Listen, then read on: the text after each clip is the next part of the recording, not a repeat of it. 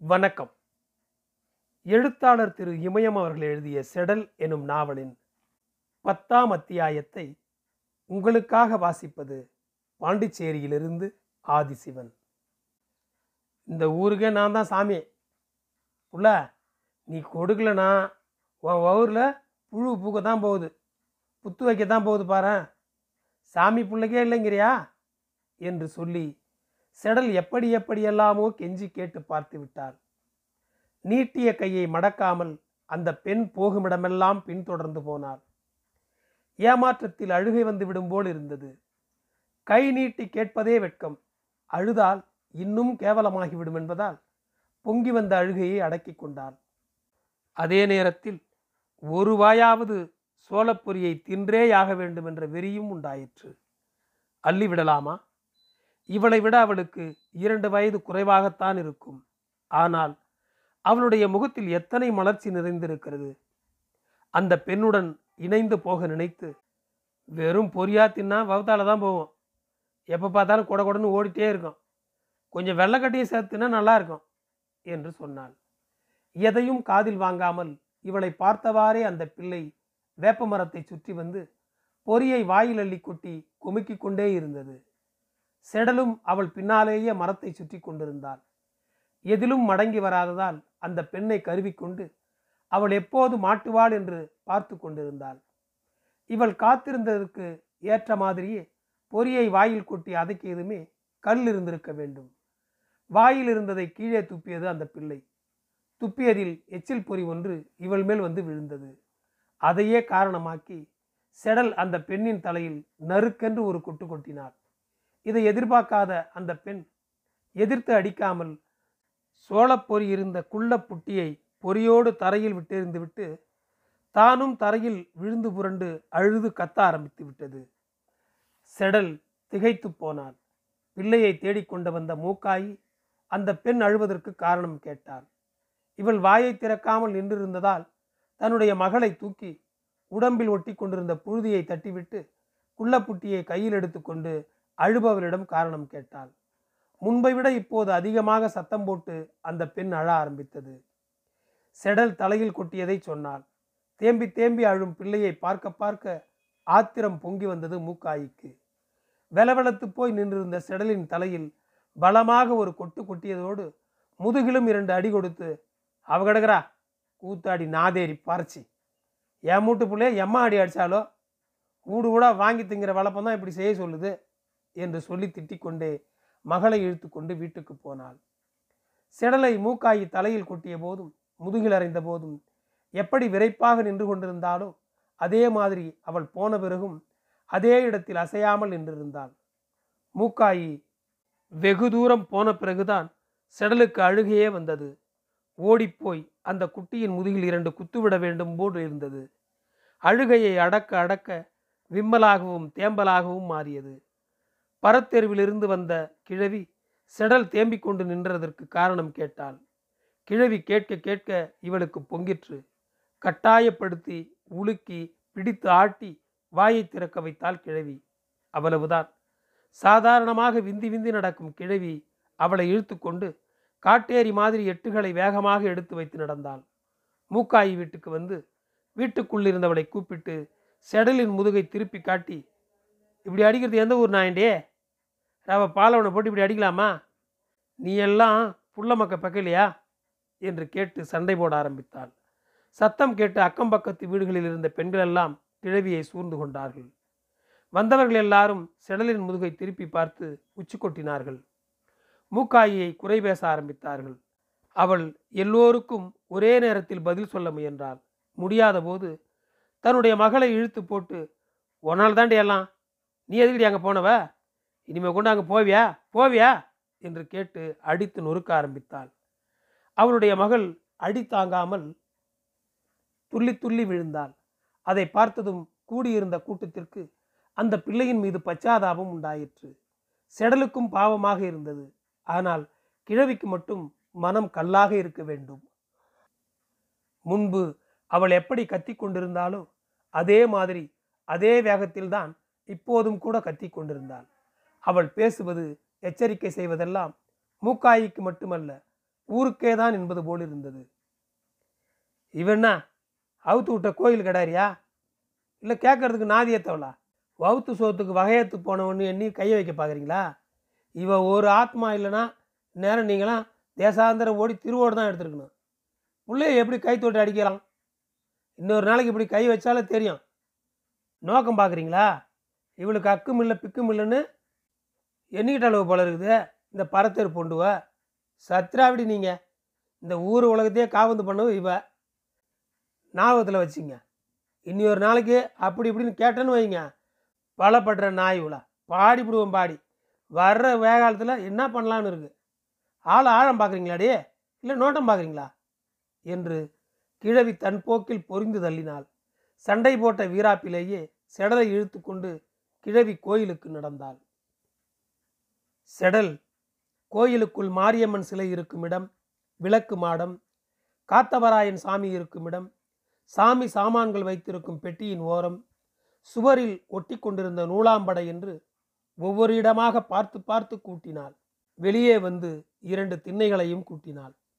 வாசல் நிலையையும் வேப்ப மரத்தை சுற்றியும் இரண்டு தோட்டப்பாய் அளவுக்கு பெருக்கிவிட்டாள் அகல் விளக்குகளுக்கு புதிதாக திரி போட்டு ஒவ்வொரு மாடத்திலும் விளக்கேற்றி வைத்து கும்பிட்டு திருநீறு பூசிக்கொண்டு வெளியே வந்தபோது வாசலில் குழந்தையை வைத்துக்கொண்டு அமாவாசை நின்றிருந்தாள். பரத்தேர்வில் தலைவலி காய்ச்சல் தேல்கடி என்று எது வந்தாலும் முதலில் ராமலிங்க ஐயரிடம்தான் ஓடுவார்கள். நோய்க்கு தகுந்தவாறு அவர் மந்திரித்து பாடம் போடுவார். பச்சிலையோ பச்சிலை சாரோ தந்து குடிக்கச் சொல்வார். சொறி சிரங்கு புண் வெட்டுக்காயம் என்றால் பச்சிலையை பிழிந்து ஊற்றினால் மறுநாளே புண் பட்டை விட்டு போகும். கடைசியாக திருநீரை நெற்றியில் பூசி அனுப்புவார். செடலுக்கு பொட்டு கட்டி விட்ட பிறகு ஐயர் ஊரில் இல்லை என்றால் செடலிடம் திருநீர் வாங்கி பூசிக்கொண்டு போக ஆரம்பித்து விட்டார்கள். அவர்தான் எல்லாமும் கற்றுத்தந்தார் என்றாலும் அவரை விட இவளுக்குத்தான் கைராசி இருப்பதாக ஊருக்குள் பேசிக்கொள்ள ஆரம்பித்து விட்டனர். எடுத்ததுமே அமாவாசையிடம் ஐயரிடம் போனாயா? என்று கேட்டாள். தோளில் சாத்தியிருந்த பிள்ளையின் தலையில் கை வைத்து குழந்தையை தொட்டு பார்த்தாள். மீண்டும் ஒருமுறை கைகால்களை சுத்தமாக கழுவிக்கொண்டு அமாவாசையிடமிருந்த கற்பூரத்தை வாங்கி ஏற்றி தீபாராதனை காட்டி நெடுஞ்சான் கிடையாக விழுந்து கும்பிட்டு அமாவாசையின் பிள்ளைக்கு காய்ச்சல் உடனடியாக நிற்க வேண்டும் என்று வேண்டிக்கொண்டு தீபாராதனை தட்டை வெளியே எடுத்து வந்து குழந்தையின் நெற்றியில் பட்டையாக திருநீறு பூசிவிட்டு அமாவாசைக்கும் பூசிவிட்டாள். கோயிலின் வாசலில் பிள்ளையை கிடத்தி எடுக்கச் சொன்னவள் ரவிக்கே காய்ச்சி நின்றான் பிள்ளையை தூக்கிட்டு போ. காய்ச்சல் நிற்கலனா ஐயர்கிட்ட தூக்கிட்டு போ என்று சொல்லி அமாவாசையை அனுப்பிவிட்டு வந்து கோயிலின் வடபுறத்து திண்ணையில் உட்கார்ந்து கொண்டாள். செடல் எப்போதாவது தெருவில் சாதாரணமாக நடக்கும்போது சில வீடுகளில் இருந்து பணியாரம் சுடுவது மாட்டுக்கறி பன்றிக்கறி வறுப்பது போன்ற வாசனை காற்று வாக்கில் வரும். நல்ல பண்டம் செய்கிறார்கள் என்று தெரிந்ததும் அந்த வீட்டு பிள்ளைகளை விளையாட்டுக்கு கூப்பிடப் போவார்.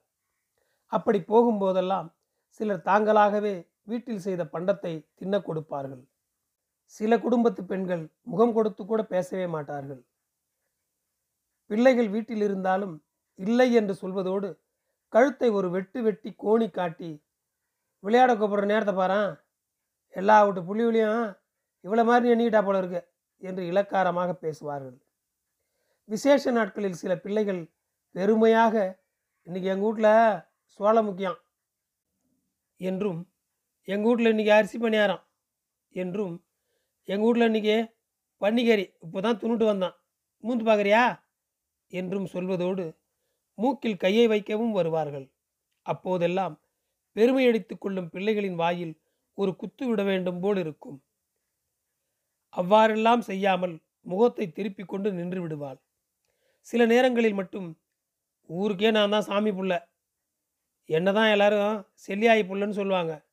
நான் தான் கோயிலில் மணியாட்டுவேன் ஐயரு கூட ஒன்றா திண்ணியில் உட்காந்துருப்பேன் தெரியுமா? என்று சொல்லி பெருமைப்பட்டு கொள்வாள்.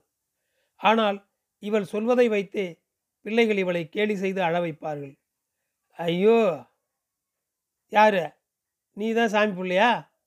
செல்லியாய் பிள்ளைய பாரு ஊளம்பூக்கு சாமி புள்ள தான் ஊடு ஊடாக போய் சோறு குழம்பு வாங்கி திங்குமா?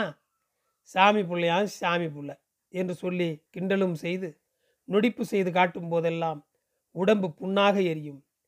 கோபத்தில் நையாண்டி செய்த பிள்ளைகளின் தொடையில் கிள்ளிவிட்டாலோ தலையில் கொட்டிவிட்டாலோ பிள்ளைகளின் பெற்றோர்கள் வந்து அடித்து திட்டிவிட்டு போவார்கள். அதோடு கிழவியையும் சேர்த்து திட்டுவார்கள். அவ்வாறு சேர்த்து திட்டும் போதெல்லாம் கிழவி முடிந்தவரை எதிர்த்து சண்டை போடுவாள். முடியாவிட்டால் தனியாக உட்கார்ந்து கொண்டு செடலை திட்டி புலம்புவாள். பொழுது விடிந்ததோ இல்லையோ ஊரில் உள்ள பிள்ளைகள் எல்லாம் கோயிலுக்கு முன் நிற்கும் வேப்பமரத்தடிக்கு விளையாட வந்து விடுவார்கள்.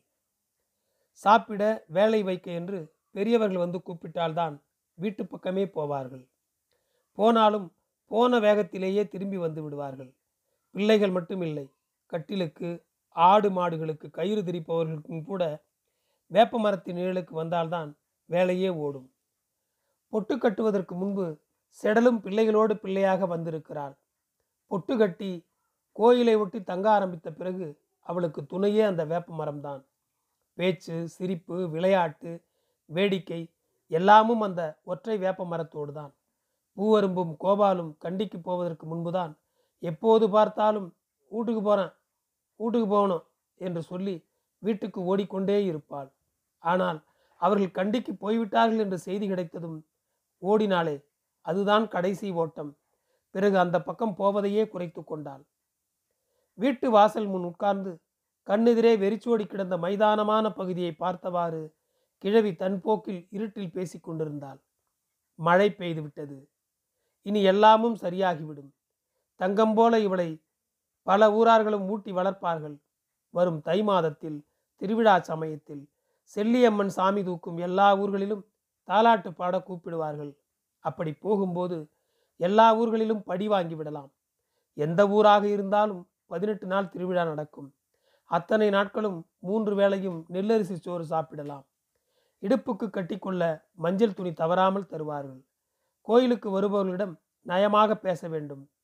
அம்மனுக்கு பொங்கல் வைக்க காவு கொடுக்க சிறப்பு கொடுக்க சொல்ல வேண்டும். யாருடைய கையில் எது இருந்தாலும் கூச்சமற்று கேட்டு வாங்கி சாப்பிட வேண்டும் என்று பேசிக்கொண்டே இருந்தாள். சாதியில் கூத்தாட்சியாக இருந்தாலும் நீ ஒருத்தி தான் இந்த சுத்துப்பட்டு கிராமத்துக்கெல்லாம் பிறந்த பொண்ணு மாதிரி. உனக்கு இல்லாத உரிமை வேற யாருக்கு இருக்குதே? உங்கள் ஆத்தாக்காரி பல்லு பாட போனதை வச்சு தான் உங்கள் அப்பன் குடும்பமே ஓடிச்சு. பல்லு பாட போகிற இடத்துல என்ன தழுக்கு பேசி பேசுவா தெரியுமா? வாயால் பேசியே மடிப்பண்டத்தை கரைச்சி விடுவா. அவன் மேலே ஆசைப்பட்டு கைப்பொருளை தொலைச்சவங்க என் மாம்பேர் தெரியுமா? கொள்ள நோவும் வைசூரியமாக இருந்ததால் சனங்க இசுக்கியாகவும் இழுக்கியாகவும் இருக்காங்க. நடக்க நடக்க தான் தடம் உண்டாகிற மாதிரி எல்லாம் சரியாக போடும். நீ சங்கன்னு சொல்ல ஒருவரும் இல்லை. கொடுக்குறவங்க குத்து குத்தாக அள்ளி கொடுப்பாங்க? இன்னைக்கு இன்னைக்கு தான் கொடுப்பாங்க. என்றைக்குமே மே வரப்பு மே வரப்பு தான். கீழ் வரப்பு கீழ் வரப்பு தான். இனிமேல் எனக்கு என்ன இருக்கு? குதி குதிச்சான். பல்லு இழிச்சாங்கிற கதை தான் என் கதை. ஆற்றுல சாம்பலாக ஆக வேண்டியது ஒன்று தான் பாக்கி. மாரியாயி அன்னைக்கு நாள் குறிச்சிருக்காளோ? எம்ம வந்தாலும் நேரம் வரணும்ல? நன்றி. செடலின் கதை தொடரும். என் குரல் உங்களை தொடர ஃபாலோ பட்டனை அழுத்தவும். உங்களுக்கு நன்றி மிக நன்றி.